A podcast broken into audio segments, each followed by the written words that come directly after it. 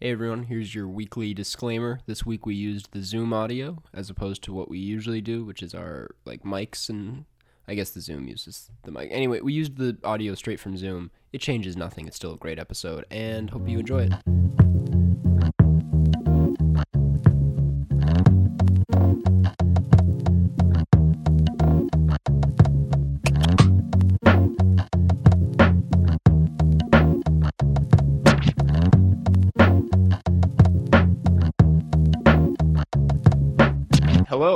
Welcome to the ninety-seventh episode of the Cars Cast Movie Cast. I'm here as always with my co-host Jeff.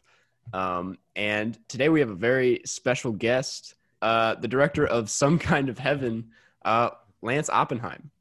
Hey, uh, th- thanks for having me. I, I'm a I'm a big fan, fan, fan of everything you guys do. Um, yeah, no, it's nice to th- thank thank you for, for bringing me on. I, I'm I'm excited to talk about this movie yeah. with you. Of course. And yeah. yeah. Happy birthday, first of all. Happy um, birthday as well. I won't. I, I'm gonna leave the show unless you guys. Old. If you guys don't sing me happy birthday, I'm I'm leaving. I'm I'm, I'm exiting out of this Zoom. Just please don't yeah. do that. No, that's that's the outro. Add it in please post, don't. And then you're yeah. you're free to leave at any time yeah. during the happy birthday singing. I, well, I, it's just funny because you know I, the thing that's a bummer about this pandemic. Only a bummer because it, no, I'm just kidding. Obviously, it's a fucking it, you know, it's a horrible, terrible thing. Um, yeah. But no, I, I, I always, I'm, I'm the asshole who uses my birthday as a way to like, you know, go out for dinner. I'll be like, you got a birthday discount, or you know, I go to like, uh, you know, any any place that I'm gonna buy something from, and I'll, you know, the, the, this is like a tradition I've always done. Best Buy, I'll ask if they do like a ten percent off uh, birthday discount. Yeah, usually I just usually people say no, you know, but but I, I like the, the the ask. It's like the one day you can ask things from people. Yeah, and it's a great leading question. Um, so yeah, no, I need to like I should go try and get like a meeting with uh, you know uh, Marvel Studios and say, can I make a can I make a movie? It's my birthday, ten percent on it. I don't know. Um, I don't want to make a Marvel movie. Would you guys yeah. want to make a Marvel movie if you had the chance to? Maybe. I don't. I feel like the. I don't know. You like it's not just making the movie. You have to like know all the lore and stuff. Yeah. And it's like unless we're talking like Ant-Man, where it's like I right. feel like the stakes are kind of low. Just, I'm like a small man. It's kind of funny. I was just thinking about this. Ant-Man is like one of the more interesting. You know, I like I I think given its baggage, because you remember the whole Edgar Wright thing, and then he was yeah he was fired. Yeah, yeah, right, right. And then Paul Rudd and Adam McKay didn't they co- they wrote the scripts right? And then they I think so for the first one. And then I thought the I haven't seen the second Ant-Man actually, but I remember you know I, I really liked the I thought the first one was awesome. I, I liked how they had a, a Neil Hamburger. Uh, have you ever seen this video? Sorry, I'm just going off topic no, already. Please. But there's a video of um, so so uh, Greg Turkington, who plays Neil Hamburger in, in you know on cinema, um, or I guess he's not, he, you know, he, he's in a bunch of the, the Tim and Eric yeah. extended universe. But he um he plays the guy who fires Paul Rudd at the Baskin Robbins at the beginning of the movie, and uh, it's like a, it's like a five second cameo. But there's there's a video of him on the red carpet getting interviewed by you know some like random entertainment j- journalist, mm-hmm. and I think you know like the video starts like we're on the red carpet with Michael Douglas, and you see like a shot of Michael Douglas like going inside, and like Paul Rudd, and he's just like waving, and then and we have like one of the stars of Ant-Man, we have Greg Turkington here, and Greg Turkington just like I think he may have memorized the Wikipedia entry for like what the synopsis of the movie is. Um, and anyway, long story short, it's just one of the funniest things in the planet because he just like this woman, this poor journalist, is like trying to like leave to get to like. You know, one of the more A-list talent in the movie, and yeah. Greg Turkington just hogs the microphone, and he's just like, "I can't, uh, you know, I gotta tell you what my part in the movie is." Um, but anyway, Marvel, yeah, that must be yeah. stressful having to feel like you own the cultural heritage of um, right. Yeah, I think like Star Wars is probably the only I P where it's there's more scrutiny for the new directors who like try to take them on. Yeah. yeah, yeah. I don't. I don't think I need that. Oh my Someone god! Like, I mean, look at the. Look hey, at, yeah. Ant-Man, you made him the wrong size. yeah, yeah. yeah. I still can't get over the Rian Johnson thing because I, you know, I, I like I, I love Rian Johnson's movies. I, honestly, I feel like I'm a bigger Rian Johnson fan than I am a Star Wars fan at this point in my life, um, which is I'm sorry if I'm offending you guys, but not at all. I like no. that movie a lot, and I just remember being like, "Wow, people are really this says so much about that culture that they can't accept a movie like this." And then also the, the fucking sequel to that movie is like, oh God, you know, I can't believe that happened. It's so, it, I feel bad for everyone involved, you know? Yeah. Yeah. Um, it's a mess. Um, yes. Anyway, sorry. I, I, no, no. You're good. I don't mean to hijack. The thing about this podcast is like the twist is that we try to talk about movies and then kind of derail pretty fast. So like this yeah. is already very on brand. And, uh, and also... If anything, we're only derailing it from talking about your film. So if anything, I think you're allowed to do that. Yeah. Okay. No, I honestly would rather just, t- yeah, no, no. I mean, I'm happy to talk about this movie, but I'm also, um, you know, I like, I like talking, like talking movies with fellow cinephiles. I, I feel like my friends in my own personal life, my girlfriend always tells me that I speak about movie, talk about movies too much. She's not a filmmaker and she's, you know, very smart, intelligent, awesome person. If you're listening, Belen, I love you. So, uh, um, no, no, um, uh, but no, anyway, yeah, it, but yeah, everyone all in my life is always like, will you just shut the fuck up about the movie stuff for a second? Like, which is sad because I really, you know, I, I have, I have a lot of thoughts about things and I yeah. don't like expressing myself on the internet because I get yeah. too nervous um, about yeah. that. So start a podcast. Anyway. Carson just uh, enrages people on Letterboxd. That's kind yeah. of yeah. You have a whole legion of people who could make angry or they'll, yeah, yeah, ride or dies. You know, they'll, they'll yeah, yeah. They actually found out how to make Carson angry a while ago. Where remember there was the phase where every comment was just Carson Runquist moment on Letterboxd. Yeah, and I didn't know what that meant, and I still don't. And I asked them to stop, and then that. in itself became a joke and I'm just like it's a tricky situation. I'm like I, in many ways I'm also Rian Johnson right now. I can feel yeah, yeah, pressure yeah, yeah. Well, I feel like this happens really. Sometimes there's this other guy um so I have a friend who made Feels Good Man, Arthur Jones, yeah, a great filmmaker, great, amazing documentary, great fucking movie, yeah, great movie. Um he connected me with um this guy Adam uh who runs Your Movie Sucks, which yeah I, I, I actually oh, followed yeah. for a while. I, and yeah. I really like him, but I was looking at the comments for his, his like the video where he reviewed our film. And um, I feel like he probably, you know, I asked him if he has a similar feeling because everyone's just been, you know, shitting on him for not putting out some Lion King review or something. Oh he's, yeah. He's gonna do for like a few years.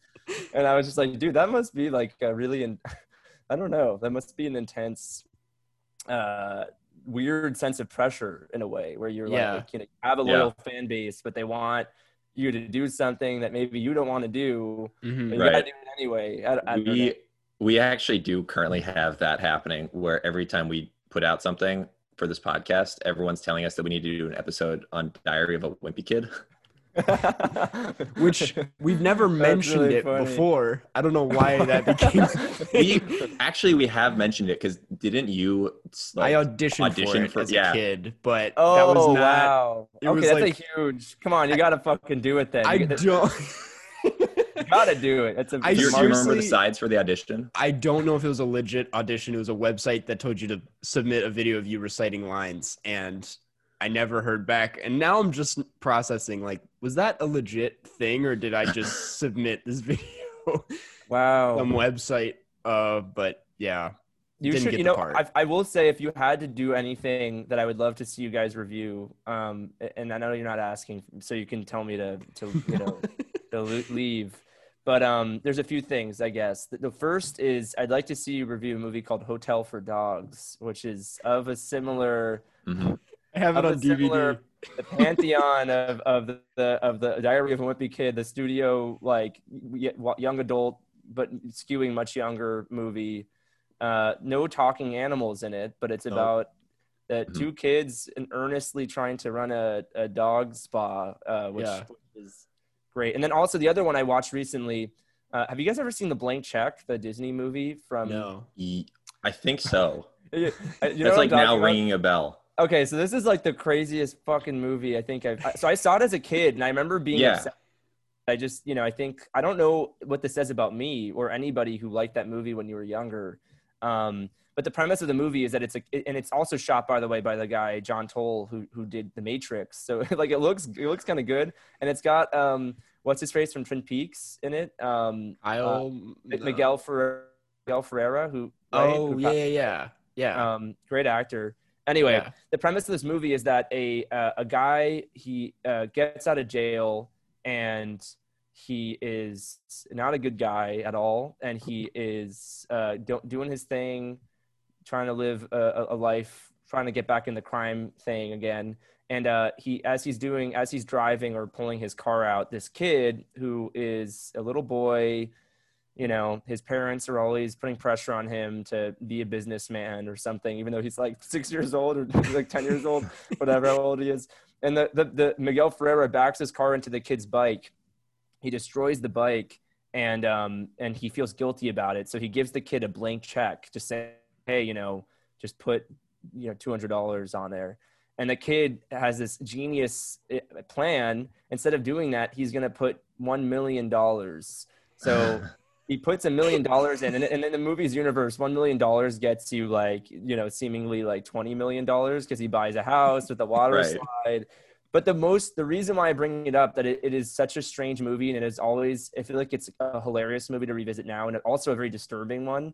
I, first, like the, the principles of this film are basically like getting rich is great, and everyone should aspire to being a rich person is, is like one of the themes of the film. Yeah. Um, but second, there is like, you know, I, I can't even, I don't even, I'm not even like sugarcoating this. There, there is like a, like the little kid ends up kissing and like romancing with a much older woman. So all the feelings of big that felt a little weird when you watch it sometimes now about like, oh, what's like, it's yeah. like thirty year old woman having sex with like a, you know, young boy in an older person's body. This is, this guy is not in a younger, this younger, this kid is not in an older man's body. He is, he is a ten year old who literally is this, this woman kisses him on the lips and tells him to come back, you know, hit her up in ten years, which would only make him, or no, I think she says less than ten years. Anyway, I'm rambling now again, but oh, it, no, it okay. really is, I really do think you should rewatch it, because I, I, I'm, I'm, I think the internet needs to like revisit this film. Yeah, and, and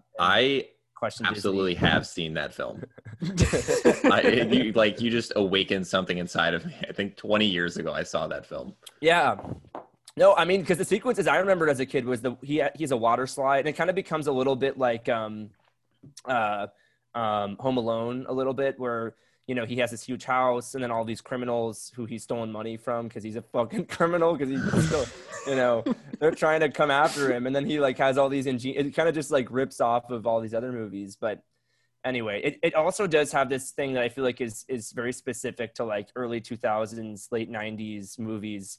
They all feel like they were lit, like shot at like sunrise, because they all look like pink and yeah. gorgeous, you know, like, yeah. um, and they look, all look like they were shot in film or something. So I don't know. Anyway, I, I, I maybe that's why we're all, you know, it helps kind of conjure the nostalgia, is they, mm-hmm. they, they're smart about what time of day they should be shooting. No. Yeah, that's yeah. why I have this really like low C R I light yeah. panel lighting me. It's to, for the illusion of sunrise. The, nine, the magenta yeah, levels the, are all nineties messed up. Heads are gonna come out and say, Jeff, we love Jeff's like wow situation here. Yeah, that sunrise look. Yeah, yeah. Okay, we should talk about them. I'm sorry. I'm, no, I'm, don't okay. be.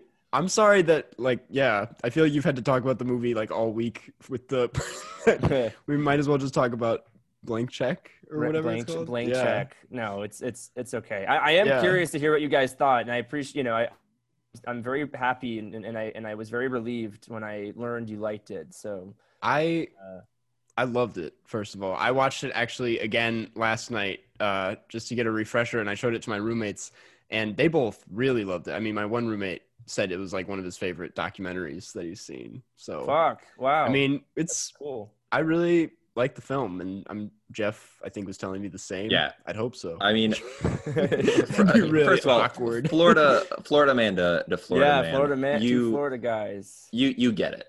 Yeah. Thanks. Yeah, you I mean you you definitely captured Florida. it, it, it it's kind of an interesting thing, you know, of, of how to capture Well, you know, I don't know. I mean, I don't know if it was like a cog, a, a thing that we, I, I think maybe just being around there and the, the places that the Villages, like outside of the Villages, is such a strange, like Ocala and Leesburg and these places that are like kind of more rural and have become a little bit more built up because of the Villages, because there's like a, you know, there's business and stuff coming in.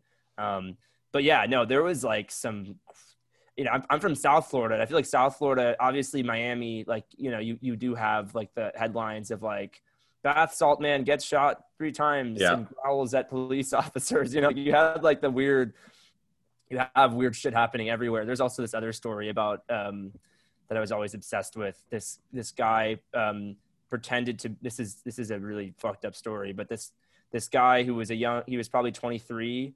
Um, this could also be a Disney movie of like the, I guess, if, on the lines of Blank Check. This guy pretended to be a gynecologist, and I think because because he was really actually, I think, obsessed not with, you know, being, obviously he was a creep, but I actually think he wanted to to to do the work of what a gynecologist does, but he was not like he he did yeah, not he did, go, like no certification. You know, yeah, no certification, like and he had been operating that. for like five years.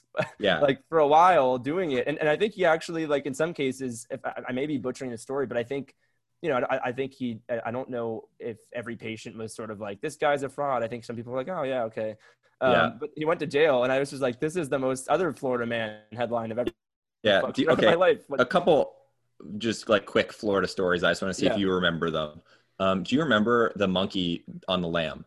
It, this was on my side. So this was like near Clearwater. There was this, like Stephen Colbert had this whole thing on the Colbert Report like ten years ago about it, but there was this monkey that escaped um, and was living near where I lived. So it actually was like near where my dad worked.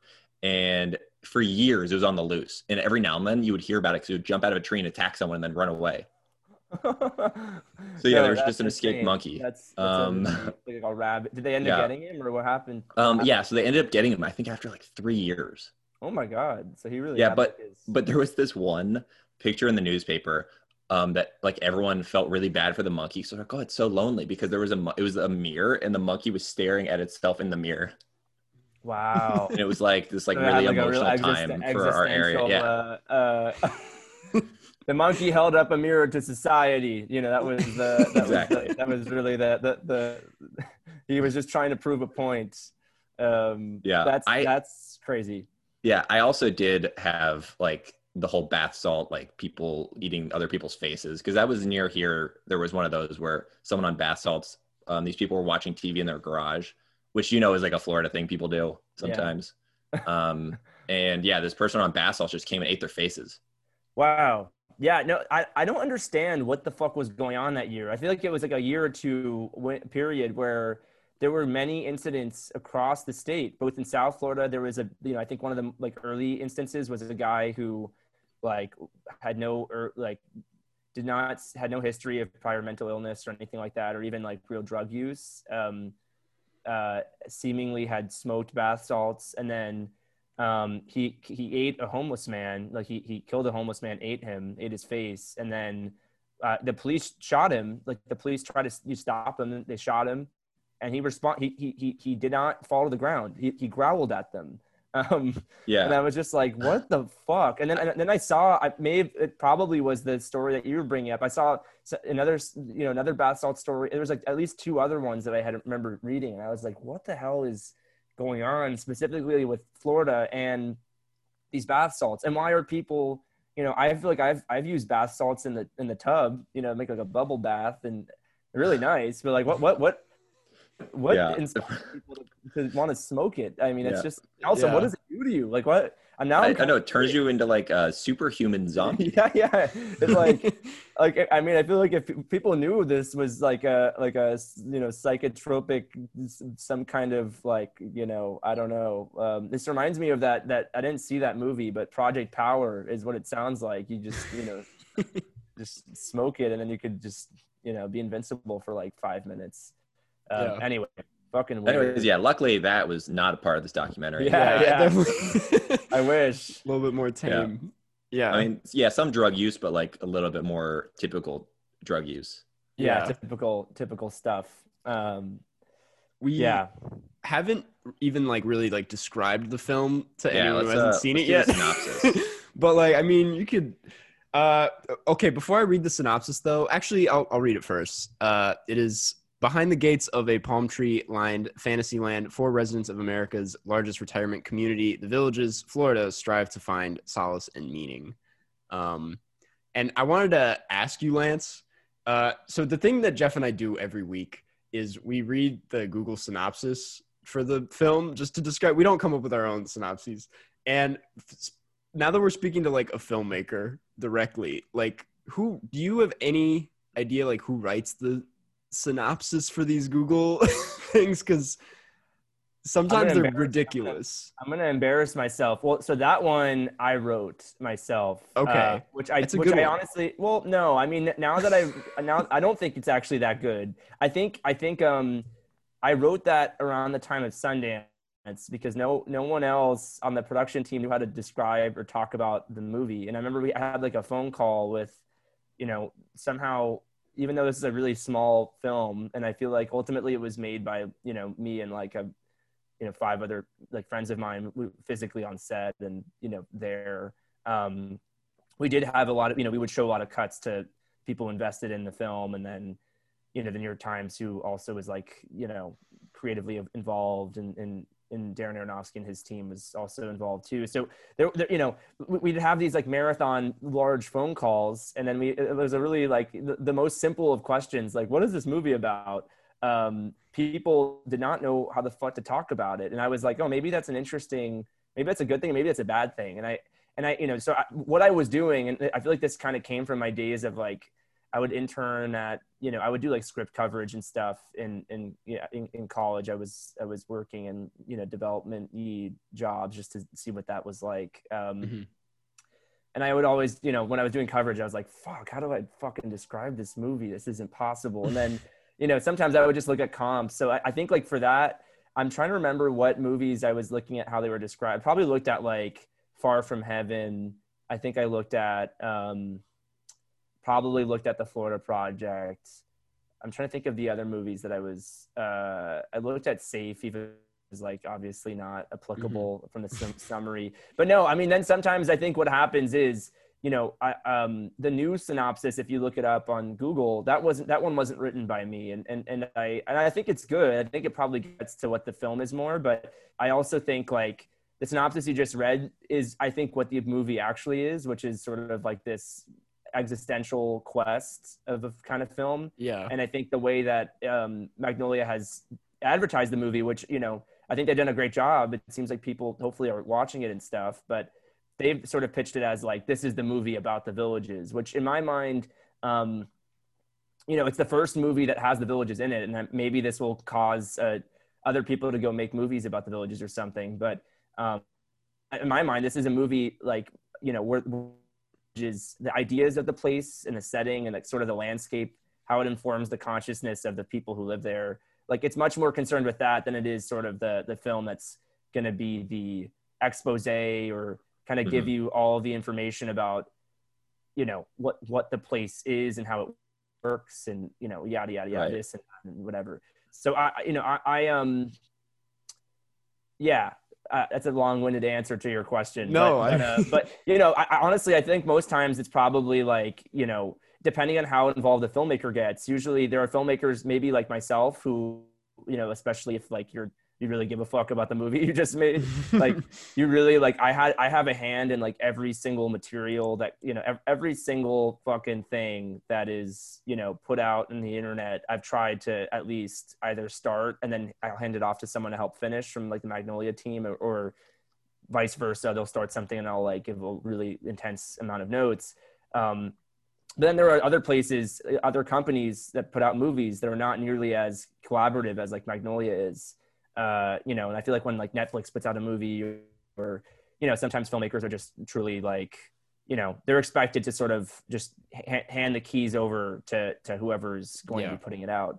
Um, which I feel like we've seen, I mean, obviously like Netflix is Netflix. They've done, you know, they, they, they can put out movies like Mank all day and actually get them attention, which is cool. But, you know, they also fucked up Cuties, which is like a, mm-hmm. I mean, like, one, I yeah, still pretty, can't get over that. Pretty badly. Um, Yeah, yeah, no, I mean, it seems like their consolation prize was giving the filmmaker uh, a Netflix deal, which, you know, I mean, that's cool. I mean, at least that's I, like, yeah, it's like a yeah, nice, no, it's great. It's she, like, she can, hey, we made everyone hate you. Um, yeah, but you, now you, you have a bunch movie, of death threats, but that movie is really good, and it's just it's just such a weird. I mean, it, it does go to show how. Um, I mean, obviously, this is like a trite thing to say, but how you know how how how. how involved promoting a film can be and how, how badly yeah. it could go if, if like you really don't, I'm just, I, I still wonder if, if like, I, ha, I you know, I, I, I, I believe what she's saying, like she didn't see the, that poster or anything when it came out, but I'm, you know, and obviously I, I don't think anyone could have predicted like Ted Cruz, fucking asshole idiot, yeah. ass clown. That guy is, you know, coming out and, and then, you know, also tweeting about the movie or whatever he did. And, and then all these Republican, you know, uh, lawmakers were like, this movie, Netflix supports pedophilia or something. It's just yeah. like, no, you, no one has seen the film. No one, you know, I just, it's, it drives me nuts. But um, yeah, yeah, it can go. What, what was some of the, what was one example of a synopsis that you were like, fuck, like that is a terrible one that doesn't do justice to this movie at all? I'm trying to, we've had like a run of good ones. The Promising Young Woman one was nice. Uh, I'm trying to think though. Yeah, there was like one that there was like a couple words you didn't even know in the synopsis where it just well, felt like the, the person was too big.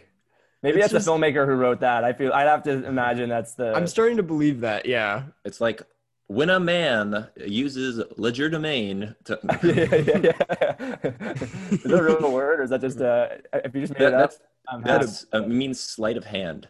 Oh yeah, wow. never, yeah. never have heard that. Yeah, I feel like I, I, well, I had a tendency to do shit like that too, especially in college, and then also trying to use big words in conversations. And uh, a friend of mine, he's a critic. He was like, I don't think I've ever met anyone who mispronounces as many or misuses as many big words as you. And I was like, fuck, I, I gotta, yeah. I gotta stop. I just, I should just stick to the yeah.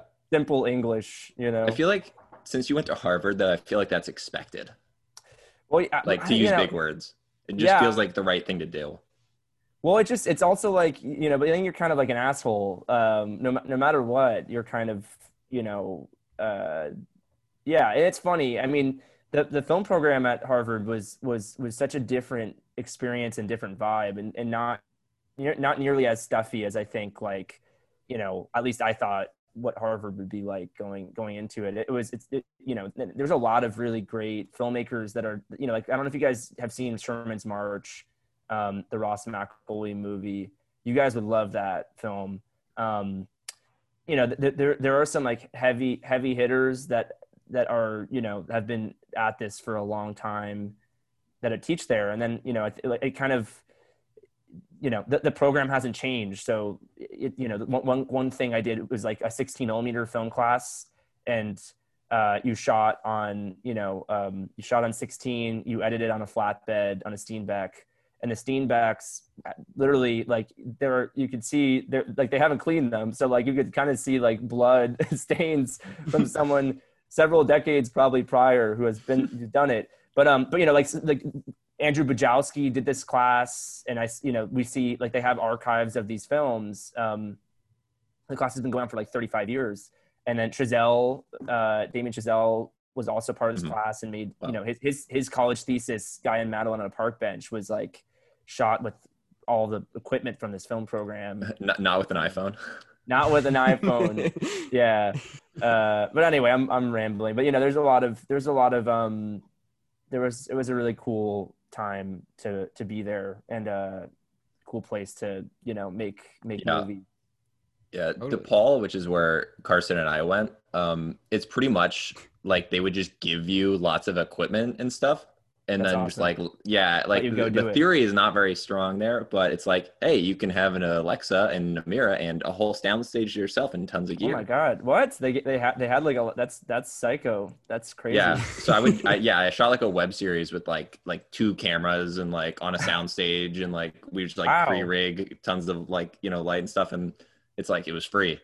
Well, that's Obviously, awesome. You pay tuition, yeah, no, I, but, I, yeah. I feel like that's the thing is like um Well, I feel like the thing with film school that's always tough is I, I feel like, you know, you either can go to vocational, right? Which I feel like mm-hmm. at least some of my friends who've gone to like the more traditional like Tisch or U S C or Chapman, I think um, some of them went in wanting to be directors and then they came out, you know, still wanting to direct. But obviously like the, the one thing that's good about them is it gives you, it equips you with skills of how to actually make a living. Like, so you become a gaffer or you, right. A C or, you know, whatever. Um, Uh, but no, I mean, I I, I think the, the way that it sounds like DePaul was worked similar to, to ours. We didn't have nearly as nice of equipment, but but um, uh, you know, that there was a little like we would basically our classes would go like we'd watch a movie like a Frederick Wiseman movie. Occasionally, we'd have like a Frederick Wiseman. A, I like I'm saying a Frederick Wiseman. There was only one Frederick Wiseman, but you know, occasionally we'd have like him like like he came into one class because he lives in Cambridge, which is mm-hmm. psycho. Um, and then, and then, and then basically, uh, watch a movie, talk to a filmmaker, go and basically screen your rushes and talk about like what you're working on. So it was a cool, you know, like there were film theory classes, but it was a very practical place too. Um, and I, you know, I kind of cheated the system in a way, cause I got to work on this film was, was really my, um, my, you know, it was my thesis in college. Yeah, it was your thesis, right? And so then, you, you shot yeah. us when you were twenty-two. Started working on it. Yeah. Yeah. Fuck. Wow. I, I started working on it then, um, summer of twenty eighteen. And then I brought it into class and I basically just tried to, you know, t- you know, the film program did not like, you were basically only, you were expected to make a film in every class if you were to take one, mm-hmm. different projects. But I convinced all of my professors to like, let me work. Cause I just knew this was going to be like a really big undertaking. Yeah. Um, I needed to figure out what I was doing. So I, I, I took like, three very de- three very different pedagogical approaches to like how and what this film could be. Um, I took a class with like, I don't know if you guys are familiar with that guy, Lucien Casting Taylor, who made like Leviathan, the, and this, or the sensory ethnography movies. Um, uh, but he's a very, he's a very particular fella and he's a very great filmmaker. He made another movie called Cannibal. Um, He hated, he hates this film so much, which is which is cool. But you know, he like he he gave me a lot of great notes. Um, but there were just a lot of it was a lot of different. It was a, it was a kind of a, a way where I started to realize um, that the movie needed to grow because the first shoot I did was just really. I shot a little bit with Reggie the first shoot I was there, a little bit with Barbara, and I had a whole slew of other subjects I was following around. Um, and then I was really obsessed with just trying to capture like the Busby Berkeley nature-esque stuff of, of the clubs and like the, the golf cart drill team or the cheerleaders or the this or the that. And there were cuts that I was experimenting with then that was kind of more like start on a club and then pick a person in the club and follow them around for like a few days. Um, but it just never worked and it wasn't deep enough and it felt too, um, it felt too judgy. It felt like too judgmental. Um, mm-hmm. So anyway, it, it grew a lot, but I, I got like trashed. I got like, you know, I remember like we did these big critiques, like every single student, every single professor after all the screenings are done. Um, and I remember for like one hour straight, I just got like, you know, people were railing against this movie uh, at the time, at least, because it was just like, I, I think, I probably had a big X on my back already just because I had made other films that, you know, left the program and were online different places. But, um, but no, I mean, it was really helpful. And I, I, I appreciate that kind of, I'd rather get trashed and make a better mm-hmm. thing than not, you know, yeah. and make trash. Yeah. Damn. Yeah. What I wasn't the number like... one critique? Jeff. Oh, sorry. No. It's... Oh, sorry. Wait. I, I, I made an internet thing. I was, I, I was just saying, like, what was the number one critique they were giving you? Well, one person would say, well, "This is like the, the top line." Well, okay, I can give you two things. The, the the top line thing people said it was an endless tray of hors d'oeuvres with no main course. So, like, basically, like tons of fun images that didn't really go anywhere, and. I think, you know, I was really trying, like I, there's two movies that I was really obsessed with. I was obsessed with this movie, Space Coast, which was made by one of my professors, Ross McElwee. Um, and it's a verite doc that is also, I, like I was trying to figure out like what movies exist that are portraits of places, but also portraits portraits that become portraits of people. So, the, and, and I actually, you know, I think like Wiseman obviously has a lot of those, but even then Wiseman's portraiture is not quite what I'm looking to do. You know, it's much more objective and omniscient. This is much more subjective. Um, but Space Coast is a movie about uh, this community, uh, you know, Florida community, uh, right after the space program was defunded. And basically you just see all these people in this hangover of like a communal collective dream, and the, the, the economy has gone to the gutter, and all these people who once worked really promising jobs and were obsessed with the, the, the frontier and outer space are now just sort of stuck on land. And it's just such a fucking amazing movie, it, it, you know, not only just because of that analogy of like, there's something cosmic about their, their pursuit, but also just where they are in their lives. It's very depressing. Um, and then there was another, there was obviously Vernon, Florida, which was, you know, their Florida movie, but also like you have these kind of fascinating subjects that just talk and talk and talk. And then somehow by some strange choices, the alchemy of how the movie's edited, it becomes this like transcendent thing, and all the, the parts become part of the larger whole. Um, yeah. So I was trying to do that, and I just like, I don't, I couldn't, like, you know, the material I captured was too stylized, I think, in a way that, that I think it almost betrayed the, the, the framework of what I was, of, of those kinds of films that are much more verite and mm-hmm. um, don't require any reenactments, or, you know, aren't, aren't, uh, you know, are, are just kind of more straight up uh, doc. Um, And then the other th- criticism I had, this was a comment from Lucian, uh, the filmmaker I was just referring to. Um, and I've memorized this because it was like such a, at the time I was just like, fuck, like that hurts. But I, you know, it was something that I honestly like put up on our whiteboard while we were editing. Cause I, um, because I just was like, you know, I gotta, uh, need to go deeper. Um, but okay. I want to see if I can get this quote out of my brain. It's a long one. He said, um, "This is the kind of film destined for American television or a film festival like Sunday, which is known for its unambitious, unintelligent, and parochial film programming." Um, and then he said something sort of like, uh, um, I think he said, "This film is interesting, but could have been more, uh, and it can be more with simple, with with with with uh, with curiosity." With more, with more, with more, fuck, I'm going to butchering this. I think he said something about like, this movie would have been benefited from simple curiosity about the magnitude of human existence. That was one of the last lines. And I was just like, I was like, simple curiosity, magnitude of human existence. I'm like, oh shit, you know, but, but I think he was right. Cause I, I, I do think, you know, he, he, he was saying uh, the other things that he had said to me was that, you know, it didn't portray people in the round. It felt more like characters than, than actual character portraits. Um, and it felt also as if, you know, at times, I think on the tightrope act of trying to appear, you know, being really, I had like the access I had. Um, I didn't want to betray any of the subjects in the film, see, because they were very collaborative in helping make me make this and giving me ideas for what to shoot and how to shoot it. Um, but, you know, Lucian was also saying that, uh, uh yeah that the film on the tightrope act of like being respectful and being judgmental and also making someone appear foolish and not doing that, it was too much in the foolish camp.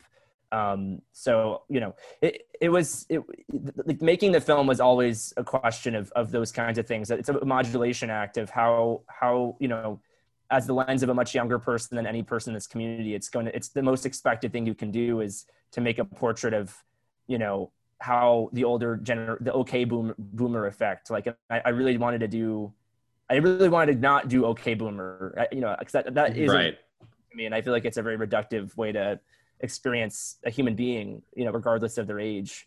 Uh, and that also, that filter I was applying to like other things, like politically, like it was no surprise to me that a place that looked and felt like the Villages is like, you know, extremely conservative, like, mm-hmm. uh, you know, I think it's like baked in the D N A of the community. So I was like, okay, well, you know, I'd rather make something that goes deeper in a different way, in a different direction than everything you can just sort of read or glean from, you know, in a political article or right. something. And you probably what shot, I mean, you shot this, I guess, a couple like probably a year before he got heavy into like the last election, yeah. because yeah. obviously, you know, there's so many stories coming out of The Villages where it's like the Villages are going to swing the election in Florida. Yeah. It's like, no, totally. I mean, I think, look, if, if I had made the movie now, I mean, that's like a huge, like, I feel like there would have been so much shit to cover, mm-hmm. and maybe there is someone making this film, who knows, but like you have the political stuff, you have the, you know, I mean, you have the COVID of it all as well. I mean, it's, yeah. it's, it's, I'm sure you can make an entirely different film. Yeah. And even with yeah. the, the same people you followed, like, I feel like knowing their political views, some, it gives you like this extra insight into like how they operate. And it just gives totally. you a more total thing. But obviously it's like you shot this before then. But it just, well, it's interesting. It I mean, like, different the, film. Yeah. The only person, you know, Barbara's a, a part of the Democrat Club. She's like a very staunch Boston liberal, you know. Reggie and Ann, it seems like skew more like they, they're not like Trump supporters. Um, but when I ask Reggie, like, what he thinks about politics, he's like, I don't give a fuck about politics. I don't care. You know, he's just like, doesn't give a shit. And then Dennis, Dennis is, Dennis is definitely like a Trumper, but, but like not in a, um, I don't even think he like follows politics. I just think he is, he, he likes the strong man it's routine. Like, yeah. Right. Like know? It's just the zeitgeist of other people that are all into yeah. it. Like, I'm with you. I think he just likes him like he likes Hugh Hefner, you know, or like what right. Kanye said about right. Trump once, which he was like, you know, Trump's special, Joe Biden's not special or whatever, like distilling yeah. it down into that weird filter is exactly, I feel like, how Dennis would probably view him. But, um, yeah. but yeah, no, I mean, if I had made this film about different things, I don't think I would have been following the same subjects, you know, and even, even like, thankfully, fortunately, a lot of their lives hasn't, you know, obviously everyone's lives have been impacted by all the time we've spent indoors and all of that craziness. But, um, you know, thankfully, knock on wood, they, they, you know, they, they, they're all healthy. They all, they, they're all fine. Um, and it yeah. does seem like most of the crazy things that were happening in their lives, um, it seems like really happened while we were there, which is, um, intense, but also, you know, I feel like we're, we all feel like we made the movie we wanted to make. Um, and by we, I mean myself plus the subjects, because that was like a, um, an interesting component to this of, of, of like them being, you know, it was important that they, that they needed to see, they needed to see themselves, you know, in the movie. I feel like right. that was like, if the amount of access they gave me in return, the amount of trust they, they, they, they, they trusted in us, like to betray them, to do something that they didn't like would have been, I mm-hmm. don't think I could have lived with that decision. So, you know, I'm, I'm, I'm I was like very, even the movie as is, is, is really intense to watch. If you, even if you don't know them, Um, so it's, it's always interesting, and I'm always just like very grateful to them for being so bold and, uh, you know, yeah, being like co-artists almost in a way of making this thing. Yeah. Yeah. I think Carson and I had a few like more specific pointed yeah. questions. So I think we'll, we'll try to get into those. Um, yeah. Carson. Yeah. Well, I honestly, you touched on a lot of what I was going to ask, and I was honestly was about to say, we had like a few user uh, people sent in questions on our Patreon. Um, oh, cool. And I just wanted to touch on those. Uh, unless, but Jeff, did you have anything specific? Yeah, you wanted to I, I had like a couple, I had, I had like a couple more. Um, so just like from a very general, uh, when did you decide on the aspect ratio? That was pretty early on. I mean, it was interesting. I think David Bolin and I, who, who um is, you know, who shot this movie, who's a genius, you know, I, I've been working with him since I was really like my first short film I, I, I he shot. So I've, I've, I've had a long standing relationship with him. He's one of my best friends, but um, this was really a, a, a, a decision that I can't take, can't take credit for at all. I mean, we, we got there, we were shooting, we were trying to figure out, it was probably like two or three days in while we were there. Uh, initially we were just like, let's just, just figure it out and feel it out and shoot handheld and see what that feels like. And we did it, and we were shooting with the, you know, uh, standard aspect ratio. And it just felt like, it didn't feel right. Didn't feel right at all. And it was bugging us. It was bugging him. And in turn, it was bugging me. Um, so we, we spent a long night just talking, like, what can we do that can, that can really, you know, communicate not only the, like, um, you know, the way the place feels and how manicured the place is, and, you know, like we were kept, we kept looking at photo books like Larry Sultan's Pictures from Home in the Valley, and we kept looking at movies like Safe, the Todd Haynes film, and Edward Scissorhands, and Bigger Than Life, the Nicholas Ray movie, you know. Um, so like there were movies we, we, we were looking at, and I, I think eventually we just were like, I think Safe was really the, the big thing. That movie is virtually all shot on sticks. Um, obviously the ratio isn't four three, but, but um, I think the, the tripod was just sort of like, okay, fuck, we like, that's probably the mm-hmm. cheapest and most inexpensive. It's just, it's, it's the cheapest way to basically communicate an omniscience, uh, or at least an understanding of the place or a perspective right. of the place. Um, that could, and, and then, and then we were kind of like, okay, well, if we're trying to make, if we're trying to get our, make our images sort of reflect how controlled, you know, and, and, and beautified the place is, then let's figure out how to do that. Um, And procedurally, I think it was like, okay, well, four three does allow us to just ignore the things on the sides of the frames that are just like not that great. And then also like we would get to places, you know, we, we'd only have a few minutes to set up.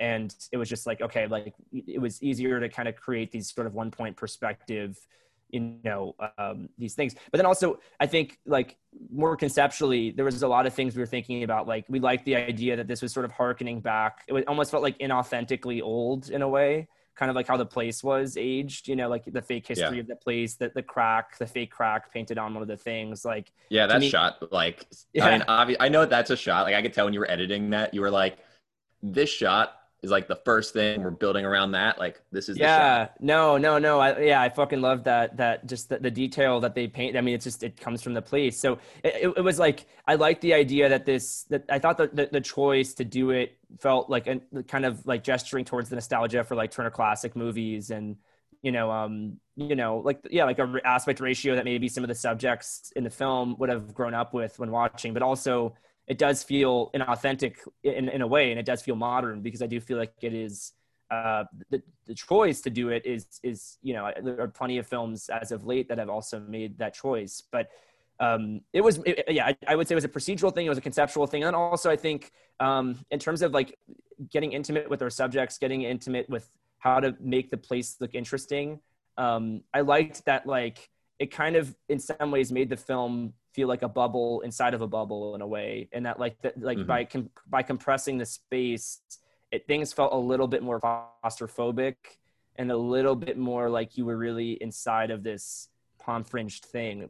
Um, yeah. But, you know, I don't know. I mean, I, I've obviously I've seen it fucking a million times. So like the effect of the four, three, I just never even notice it anymore. I mean, I, I don't think this is a thing, you know, that like going forward, I'm going to be shooting all movies in four, three, like, but I do think, um, I think the thing that Bolin and I try to do is like, you know, and, and, and I try to do this on all films. If I can't have Bolin, then I'll keep, you know, I, I still try to think about this with other D Ps. Um, but this idea of, of how does the subject matter? How can we sort of reflect or riff off of the subject in the style of the movie? And how can we cry? And, and, you know, I feel like that's what Robert Altman did in his movies. And I feel like that's what P T A does in his movies. And, uh, you know, those are like, you know, or how Ashby does in his films too. And those are like the, you know, I, I think about like The Last Detail. I think about, I think about a lot of the ways in which filmmakers choose and, and, and, and are never sort of quite satisfied with the choices. Uh, and, and, and, and obviously there are some choices that can be too much. I feel like there's a tendency these days to like switch the aspect ratio mid-movie, like in, mm-hmm. in that a few times, and I'm just like, this seems distracting, you know. Um, yeah. But anyway, you know, I, I I I I like the move. Like I like the idea of a movie like Waves that is able to like, you know, the the the, the journey or the, the question or the, I'm sure the artistic line of thought is like, how can we best simulate the experience emotionally of these characters for an audience? And I think that's a really cool line of questioning, um even if you know yeah yeah, yeah. I I do also love how when you answer questions, you answer like the all three follow-up questions I had without yeah, me fuck, even having I'm to ask sorry them. No, I'm not ramble, in a bad I'm way a rambler, like I was man. literally yeah. go, the, those were all the things I was going to ask. I was like, obviously this is such precise filmmaking, where I guess the, my final thing before we get into the user one like or the listener questions is, when you were like, for some of the, the like wide, wider B-roll shots, um, obviously they're so specifically framed. Yeah. And in a documentary, did you have to do a lot of like instructing pretty much everyone in the frame to like start doing something at a specific time? Cause it just seems like you were able to capture all of these moments in, you know, on sticks so perfectly. It was a mix, I'd say. Like there was, a, it, there were times where it would be like we'd set up a shot and then wait around a long time until something happened. Um, and then there were moments too where it wasn't quite like, all right, and go for it. It wasn't like as choreographed as that, but there was, you know, I think it was like we would set up a shot, let normal things happen, and then once, um, you know, once shit was kind of like, let's say like the air was kind of sucked out of the room and the conversation, like I'm thinking about like uh Dennis at the bowling alley, for example, um you know, or or just like any of the sequences that involved Dennis, which were honestly very tricky to shoot. Anytime there was a woman that Dennis was sort of the eyes of, you know, the, the object of his eyes or something, subject of his of his fascination, um I wanted to make sure that the women were not, I mean, ethically it was, it was challenging because I wanted to make sure that the women didn't feel like they were coerced into saying like, yes, please come into my house. Like, because there was a camera filming them. So I, you know, there were like, I would, there would be these times where I would pull folks away, especially if I didn't know them that well. We'd have like a meal or a, a chat before we would shoot. And then, you know, and, and like Dennis at the pool, for example, was, uh, you know, I, I, the woman in the red, I, I the, the red hat, red outfit, um, I pulled her aside and I was just like, how, do, how much do you know about this guy? You know, like what is, mm-hmm. And then she's like, I know everything I need to know about him. And I was like, oh, all right, good. Like, seems like, you know, so I knew that yeah. she was probably going to, um, say, you know, I, I knew that she, I knew, I knew that she was going to reject him. Uh, and then, and then it was just a matter of like, we had that Zoom shot going every now and again, every now and again. And we did it like probably, we honestly did that for like an hour, just trying to find, just giving ourselves enough, enough options until the conversation got to a certain point where we were like, fuck yeah, that, that was it. Um, but then, yeah, I mean, there were also other times where it was like much more of, we want to communicate this in a scene. We don't have that scene. How can we best find a way to actually make this natural and, and, and feel real? And, you know, these are little things that we would pick up. Like, for example, Anne, you know, it was really hard for, like, that the video of Reggie getting arrested that happened, or when he was like, I got a, you know, had ten dollars worth of cocaine or whatever. Um, that happened when we were gone. So it was sort of like, how can we fill in the gaps? And then these were questions that I would have to, you know, then I would sort of ask Anne these questions. Like, we're going to include this in the film, um, you know, what would be the most natural way that this would happen? How have you seen this video before? Where would you watch this video if you have seen it? And then, you know, there would be kind of questions like that at times where it'd be like, yeah, we're, we're sort of recreating a moment that has already happened. And then it's trying, and then it's more sort of like, how do we capture the truth of that and, and the best sort of performance that can come from there? Um, in order to, and, and, and I think in a weird way, sometimes it actually felt much more emotionally raw in the reenactment of it than, than sometimes it did in the actual real moment. So It was it was a super interesting process, and I think after having made a lot of short docs where it was I was much more of a fly on the wall, and I was just stealing little moments and then trying to figure out how to make a movie about them and sculpting it in an edit. Like I much appreciate I, I appreciated this much more just because in a lot of ways, yeah, the subjects were just they understood what the lens of the production was, right, and you just had yeah. more control where you could kind of coax it, so you didn't have to just rely on chance for everything. Yeah, and also I think it's just like, you know, I feel like this this movie out of any other film I've made, you know, the subjects see themselves in it, and I've made plenty of films where the sub, where subjects are not happy with the film. I've even been, you know, like almost the subject of a lawsuit over a film I made about lawyers. So go go figure. Um, uh, don't make a movie about lawyers uh, if you don't want to get sued. Uh, but anyway, you know, I, I like, and and there are like things. There are those those those leaps you need to make at times that are, um, you know, I feel like there are times where in the past where I have prioritized art over people, and I just really don't. I did. I just I felt like I grew. I didn't want to do that anymore, and I wanted to make something that I could live with, and the subjects could live with it, and they, we could all be proud right. of it. So, um, yeah. Sweet. Yeah. Um, I wanted to hop into these. I don't want to keep you too long. I know I said in the email, no, I was like, no more than an hour. Uh, but we did have uh, some patrons send in some questions, um, and they're pretty light. Nothing crazy. Uh, but this first one comes from uh, Boyoyoyoyoy. That's the username. And it is, uh, what are some of your favorite uh, documentaries, just in general? Or, or anything that inspired this specifically? I know you've already touched on like a few of them, but. Yeah, yeah, yeah, yeah. No, that's a good question. I mean, I love, um, okay. Um, well, obviously like the title of this movie in some ways is, is, is, is, is a callback to Gates of Heaven. So I, I think the early pre-Anterotron Errol Morris movies, Fast, Cheap, Out of Control. I mean, that actually does have Anterotron in it, but I, I love, I love that film too. Vernon, Florida, Gates of Heaven. Um, you know, Salesman is one of my fucking all-time favorites. That movie is so insane. Um, I really like my favorite uh, Wiseman movie is is uh, Belfast, Maine, which is like this like a five-hour epic that I yeah. watched uh, in college, and I just you know I, I I just like a dream that watched over me. Is really good. Space Coast that I was referring to is a huge huge one on this film at least. Um, Sherman's March, another Ross McElwee film that I think is incredible. Um, I honestly think if anyone's looking to get like just true raw inspiration, um, I really do think like I'm surprised that not as many people, younger cinephiles, haven't caught up with Ross's movies. There's another movie he made, Photographic Memory, another movie he made, uh, Bright Leaves, which is also maybe one of my favorites. Um, he's just sort of like, in my mind, you know, the whole like filmmaker being a character in their film that Michael Moore ends up taking from, but also like, mm-hmm. I mean, I think you could also really make an argument that Nathan, Nathan Fielder also same vibe. I'm not, not even kidding. Like a lot of the same, um, even like the premise of the plot of Broken Flowers is really just like the narrative adaptation of Sherman's March. So like there are, you know, that his movies are fucking amazing. Um, uh, Oh my Lord, what are some other ones? I mean, I think, you know, for this stylistically, I was looking a little bit early on at the the documentary work of Ulrich Seidel, the Austrian filmmaker.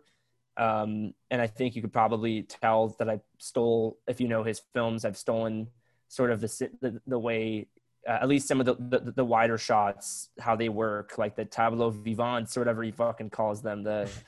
Uh, um, But yeah, uh, I love the way his movies look, but they're they're really tough to sit through and sit with. They, they get a really insane mm-hmm. view of humanity. And then, fuck, um, I'm trying to think of like other, you know, docs that, I mean, of, of, of recent past, like of the last year, I really do think Feels Good Man is probably one of my all-time favorites. I think just probably as like one of, not only just as like a, a great, interesting look at contemporary internet culture, but also as just sort of like losing control, an, an artist mm-hmm. losing control of a creation. I think it's like a, a modern day Frankenstein in my, is what I thought of it. And then um, uh, I love Time, the Garrett Bradley's film. Yes. Uh, so fucking doc. Good. And also her, her shorts, if people haven't seen Alone, um, is Alone is insane. And there's in a moment in Alone um, that is just like, so unbelievable. That's just shot outside of a house and people are just mic'd mm-hmm. up. It, it's a really amazing film. Um, and then also, yeah, the last person I'll shout out. Um, I really love uh, Joris Debed. I'm always mispronounce his name, but Joris Debedji's. Uh, he, he made a bunch of uh, short short films at the New York Times. This movie called Perfectly Normal. He made another film called The Bull Rider. Um, But these are films that also I feel like were very, in, in, insp- you know, very inspirational mm-hmm. for me when I was just starting to make shorts. Just because I, this was a guy who was making such, you know, these are docs that I think are probably less choreographed than than mine, but they are um, extremely stylish, and the style never overpowers the substance. It's just like the, the, it's it's such a fascinating blend of of the two together. Yeah, I. definitely appreciate the style of your film, because the film that I've seen, like the doc that cl- most closely resembles this uh, like formulaically is Bombay Beach by Alma Harrell. Oh man, fucking love that movie too. Uh, yeah. yeah. So yours, it's because it's about like, you know, following people that are just interwoven, and then, you know, it's kind of still about a place. Yeah. But that's such like a, a gritty film compared to yours, which yeah. is like, which I mean, obviously yeah. makes perfect sense because it's about the villages, which is this like fake, it's kind of like a fake place fake, anyways. Fake place. No, yeah. Bombay Beach is amazing. And also, I mean, if I were, Dino is the other one that, that, that, um, that I think is, you know, I, I feel like that was another film that was shot. It's four three. Um, it's a movie that we actually, I, I, I had been aware of, but I hadn't seen until after we had pretty much finished shooting. um, because the editor of that film, who's amazing, Sophia Supercasa, she she um, was editing a film like next next to our suite uh, where we were editing this film. But yeah, I, I'd say like the other thing, narrative, the narrative films, I feel like that inspired this movie. I feel like in some ways were more of um, were more impactful for the style, and I think a lot of that was just trying to pay homage to like, you know, yeah, um, like you know. Paul Verhoeven's view of dystopianness, you know, like I like love shit like that growing up. I love, um, I, I, you know, obvious. I've, I've mentioned a few of these already, but Edward Scissorhands, Safe, the Todd Haynes movie, um, um, Shortcuts, the the Robert Altman movie, um, uh, uh, Gloria, actually both Glorias, Gloria Bell and Gloria, the original. Both are fucking amazing. Glor- the, Gloria Bell, fucking. I don't. You, have you guys seen that movie? I've been not. meaning to catch it. Never Dude, got it's around to it. So good. I mean, that was that was another one where I was just sort of like that was that was the whole thing of of um you know movie about an old. She's not even. I mean, to call Julianne Moore older, you know, go fuck yourself. I'm gonna go show myself out now. She's a saint. She's unbelievable. Yeah, but no, like you know, it's the movie about growing older that isn't about. isn't about aging. It's more about like the, the feeling of the lack of recognizing yourself in a mirror over, over time. And um, I think that movie's like unbelievably good. Um, you know, anyway. Yeah, that's, I, that I definitely going to check it out. Um, I wanted to just quickly say, this is more of a comment, but I feel like, and this is including your film, like twenty twenty was such a fantastic year for documentaries. And just like, I feel like so many of them were, they kind of pushed the envelope for a documentary. Like Time is a great example. Feels Good Man. I really like Boys State too. Yeah. Um, and obviously yours. Uh, I just think just felt, oh, and uh, Dick Johnson is Dead. Just yeah, all love, of those were amazing. Film. I love um, Dick Johnson. Yeah. Mole Agent was another one that was amazing. Mm-hmm. Um, and then, you know, also the, the Ross brothers, I feel like are really the guys that also were, you know, ha- have been on this wave for so long of making films that are not, um, not like pretty, you know, which is a kind of another part mm-hmm. of it, which I, which I love, but they, but stylistically and formally they, they're, they're very inventive and, and, and strange. So Bloody Nose, Empty Pockets, yeah. Chapachulis. Yeah. Four or five, whatever, whatever, whatever. But that, that their first, their first film actually is my favorite of of, of their bunch, The Zip Code. Um, anyway, yeah, yeah. yeah. We just Bloody watched Bloody Nose, Pockets. Yeah, we just watched, and that that hurt fans. my brain, like trying to figure yeah. out what how much of that was, was real, because I didn't read anything like going into it. It was cool. It was cool to see it at Sundance because a lot of people were really pissed about it, um, which which is funny. But you know, I, I like I, I think that I was nervous honestly when we were putting our film out into the planet that people that the documentary orthodoxy was going to have a lot of problems with it, and um, you know, I feel like for whatever reason the Bloody Nose Empty Pockets absorbed all of the documentary orthodoxy's yeah. hate, uh, but also like all the love from so many people who also thankfully understood how good that movie was. Yeah. Um, yeah, for sure. Uh, we have like, one. Uh, yeah, we have, oh, we have one more question. I was going to oh. just say like, I feel like it's the the modern day version of like Symbiocycotaxiplasm. Yeah. Yeah. Is, it's That's like a, a really film that breaks all the current conventions and it's just like very confusing what's happening. No, I think you're totally right. I, I, honestly, it would be interesting. I wish they did, like, I, it would be cool if they had in, inserted a little bit of their process of, of how they made it. But, but, but, um, I think you're to- like, as that movie does and then kind of becomes like this, such a reflexive, crazy mess. Um, but no, I, yeah, the, the thing I love about that movie so much is that it just really does feel like, um, I don't know, like, I feel like the times, especially the time we are in now when everyone is so fucking, like it is impossible to to decipher information and figure out what is real and what isn't. And, you know, fact no longer seems to matter all so much in any way.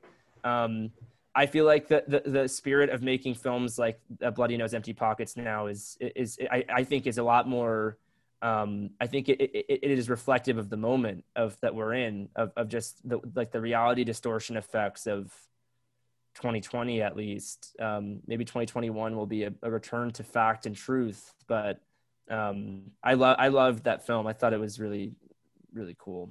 Yeah. Um, the last one it's kind of a goofy one, kind of not. It's from ten billion, and it's uh, would you retire in The Villages or not? Even for a bit, for a laugh. Looking forward to seeing the film here soon. For a laugh. For I a mean, laugh. Man, I'm not, I'm not kidding. I did think about at a certain point, I was like, if we could find a cheap house here, I was like, maybe I should just get a bunch of my friends who make art, and we should just make like an art commune and just yeah. make it about that, it, you know, isn't about that place, but feels inspired by the strange choice that we've all made to live there. But no, I don't want to live there. And, you know, I, I don't have any interest. I mean, I, I do miss it weirdly at times. And I think it's maybe just comes from the miss, the, the feeling of missing, like making this film with, you know, the subjects, because mm-hmm. um, it was so fun and obviously really intense, but we all had such a fucking awesome time uh, doing it. But no, I, I, I think I, I, I am curious, like what the future of retirement looks like when the when the baby booming you know baby boomer generation is no longer with us. Like I I do question you know what happens to The Villages, because are, you know are they going to recreate a different era? Will will of will they cre- recreate the fucking eighties? Yeah, and yeah. yeah. Well, and then- also just population dynamics, where right now is when there's the most old people that there's going to be for a long time. Yeah, yeah, exactly. Well, you know, but th- but then it's just sort of like you know. Will our standards of what, you know, I do wonder if the whole, if there were like one of the longstanding changes, maybe I'm completely wrong about this, but I do think like the return to the nuclear family, that I feel like some people, if they're fortunate enough to have family still in their lives and a house to return back to, like, at least for me and a lot of my friends, like I'd say like ninety percent of my friends were back home um, with their, with their folks. And I, I do wonder if there's this element that, I, you know, I, I do think like that the, the idea, the whole creation of age segregated communities in my mind is, is, is an unfortunate thing. And it's probably a response to society's just sort of like, I feel like society has made old, the older generation feel invisible for so long and not, you know, not, not welcome mm-hmm. in, in certain places. So it makes sense that they've created these enclaves, these utopias where they can exist. And they're the sort of centerpiece of, of the story. Um, But yeah, no, I I hope things change. I, I mean, I think it would be, I think it's like, it's it's a bummer that, you know, my grandparents don't live with my family, and it, they live quite a ways away and they're much older now. So it's harder for them to to do things, and it's harder for us to get to that. So it's, it's just like, it's a shitty, uh, you know, I I wish we all just lived under a roof. The, the communal way of living would be much better, I think. Um But anyway, yeah, short answer is I would not live there, I don't think. I think I would be freaked out by the artificial construction of, of it all. Yeah. And I crave some form of, you know, reality, reality. somewhere. Yeah, yeah. I, yeah. I'm just kidding. I'm sure you said that before I did on your thing, but for me, we synced up when we said that. Yeah, yeah. We just, uh, Jinx, you owe me a soda, you know. Um, well, that... does it for the questions we had. Um, I wanted to just, I mean, this sounds silly. We, usually we're like, do you have anything to plug to wrap things up? And you literally have a film. Uh, blank check, blank check. Blank check, yeah. Watch, and yeah, Hotel for Dogs. Hotel um, we we will dogs. watch Blank Check for this podcast. We were yeah, actually please. talking about beforehand asking you to give us a film. To watch? Yeah. Yeah. Well, please, if, our, like, if you do it, yeah. can I come back? Can we talk about it? Because I literally, I'd love to, yes. I'd love to, we'd love okay. to have you back. That um, that'd be a crazy right, well, episode. Let me know. I would love to. I'd love to return. Um, and I hope I, I, you know, I feel like I've been rambling. So I, I, I good luck editing this. Not at all. There, the beautiful thing is there's very little editing. Yeah, Carson does not edit this. um, As you should. No. Yeah. I mean, yeah. Well, um, that kind of does it um, for the episode right now. Jeff and I will edit our. I guess we will edit. We'll put our outro in later. But uh, Lance, thank you so much for taking the time to be on this. I know on it's been birthday. like on your birthday on in my the birthday. midst of promoting this film. No, man, thank you, thank you guys for having me. It was fun to shoot this shit. I feel like I've I've been fans of your guys' from a, from online, you know, for a while. So it's nice to it's nice to just shoot the shit. Of and, course, uh, I'm glad you like this film. I, I really I'm I'm yeah. honored, honestly. You know what? It, I'm going to yeah. say that you are my current favorite Florida documentarian. Uh, wow, damn. Man, that, that how about Harmony Korine? He's he's uh, he kind of can double as uh, I Jeff did not like I Demo. I hate Gummo. Uh, you don't like the two movies? I mean, this is the, oh fuck! I forgot to plug those two movies. The, the other two movies I was going to say that ins- were deeply inspirational. You know, was the Beach Bum was a big one, um, and, and and same with Spring Breakers. But Beach Bum, Spring Breakers. My parents have like a condo that is in one of the shots on Spring Breakers. Wow, that we shot in Saint Pete. Psychotic. Did, do they have any fun stories of how of uh them shutting down? Uh, I, I this is yeah, it was a while ago now, so I don't really remember. Okay. But yeah, it's uh. I also was like an extra in Dolphin Tale, which was a huh. film shot here. Wow, man, look at you guys! So you I'm I'm very Florida. Yeah. Actor, actors in disguise. No, I, yeah. I um I, yeah, Beach Beach Bum was awesome, and I I I'm sad. I don't know why that movie didn't get the love I I mm-hmm. it deserved when it came out. People, you know, I feel like critics and audiences were just sort of like, this movie's weird, and and I'm like, yeah yeah it's you're like, you think this is weird, you should watch Gummo. yeah yeah yeah go I just like that. I love that sequence of, and people were talking about how it's too jokey, but I, I thought the sequence when they're dancing to Is That All There Is, and they get into a car accident, and yeah the flip of guys yeah. is, is such perfect a, such an amazing scene. But um, I know the music box was playing like an Odorama version of it, where they yeah. would put in uh like weed scent few like a few of the scenes, and I wow. never got to go see it, but I did get to see the Q and A with Harmony Korine, where he uh like went up and just started playing like Chief Keef out of his iPhone speaker oh, into the mic for like God. two minutes, and nobody laughed yeah. and it was just really that's so weird and so uncomfortable funny. But it was it was great. Such a such a troll. No yeah, yeah the, the, I, I just think that movie is such a it's got its heart in its sleeve, so it's sad yeah. to see everyone tear it apart, because I, I really do think I really do think it's like a very sincere movie, yeah, in a way that you never really get to see. Like I, the his poetry at the end is so fucking mm-hmm. ridiculous and so funny. Anyway, all right, I'll leave yeah. you guys. Thank you for having me. And that was the Lance Oppenheim episode. Like I said earlier, we didn't want to uh waste his time by like reading the patrons and all that jazz. So this is me adding it in later. Um, but if you would like to become a patron, uh, head on over to patreon.com slash carscast, where you can get exclusive access to bonus episodes, Q and A's, shoutouts at the end of every episode, and much, much more. Um, and actually, before I do that, I forgot to announce the movie for next week, which is Secret Zoo. It is, I think, a relatively small movie. Jeff picked it this week, but it's about people who dress up as animals to start a zoo or something. It looks really funny. Um, I'm super excited about it. But Secret Zoo is the movie for next week. And uh, yeah, we'll do we'll we'll read the review next week when, when Jeff can be back for this usual outro. But for right now, these are the patron names. Uh, don't read this. Just look dead in the camera. Wait a second, then pretend nothing happened. Thank you. Uh, thank you, Addison Ware, Allison Grace, Annabelle Falk, Ben Chow, Bex, Blake Root, Boat, Boyoyoyoy, Brandon Yu, Brock Schultz, Camilla, David, Eden, Fozzie Bear, Grant Gow, Hannah E., Harry Remedianakis, I Don't Live in Ohio, It's Me, Luke Hillis, I'm Back, Bitches, uh, Iva, Jaden Easton, Jacob Colness, Jane V., John Van Hout, Joshua Quizwicki, Kara M., Carscast, Philosophy Cast, Katie T., Kaylee Patney, Liv Rob, Lucian Vicina, Molly Overbo, Martin Deff, Mary Lee Borslow, Micah Simmons, Michael Decker, Monroe Page, Riley Ost, uh, Robert Burke, Saba, Sam Farr, Sophia Arietta, Supercalifragilisticexpialidocious, Smitty Warbin, Jagerman Jensen, Taylor Hardy, ten billion, Vegard Strom, Vera S., Xavier Fossier, and I think that's it. I think, yeah, that, that'll do for this week. Uh, thank you so much, guys, for the continued support. Um, I think that'll do it for the episode. I don't have Jeff here to say catch you on the flip side, but I will do it for him. Uh, catch you on the flip side, and catch you on the flip side, and flip side.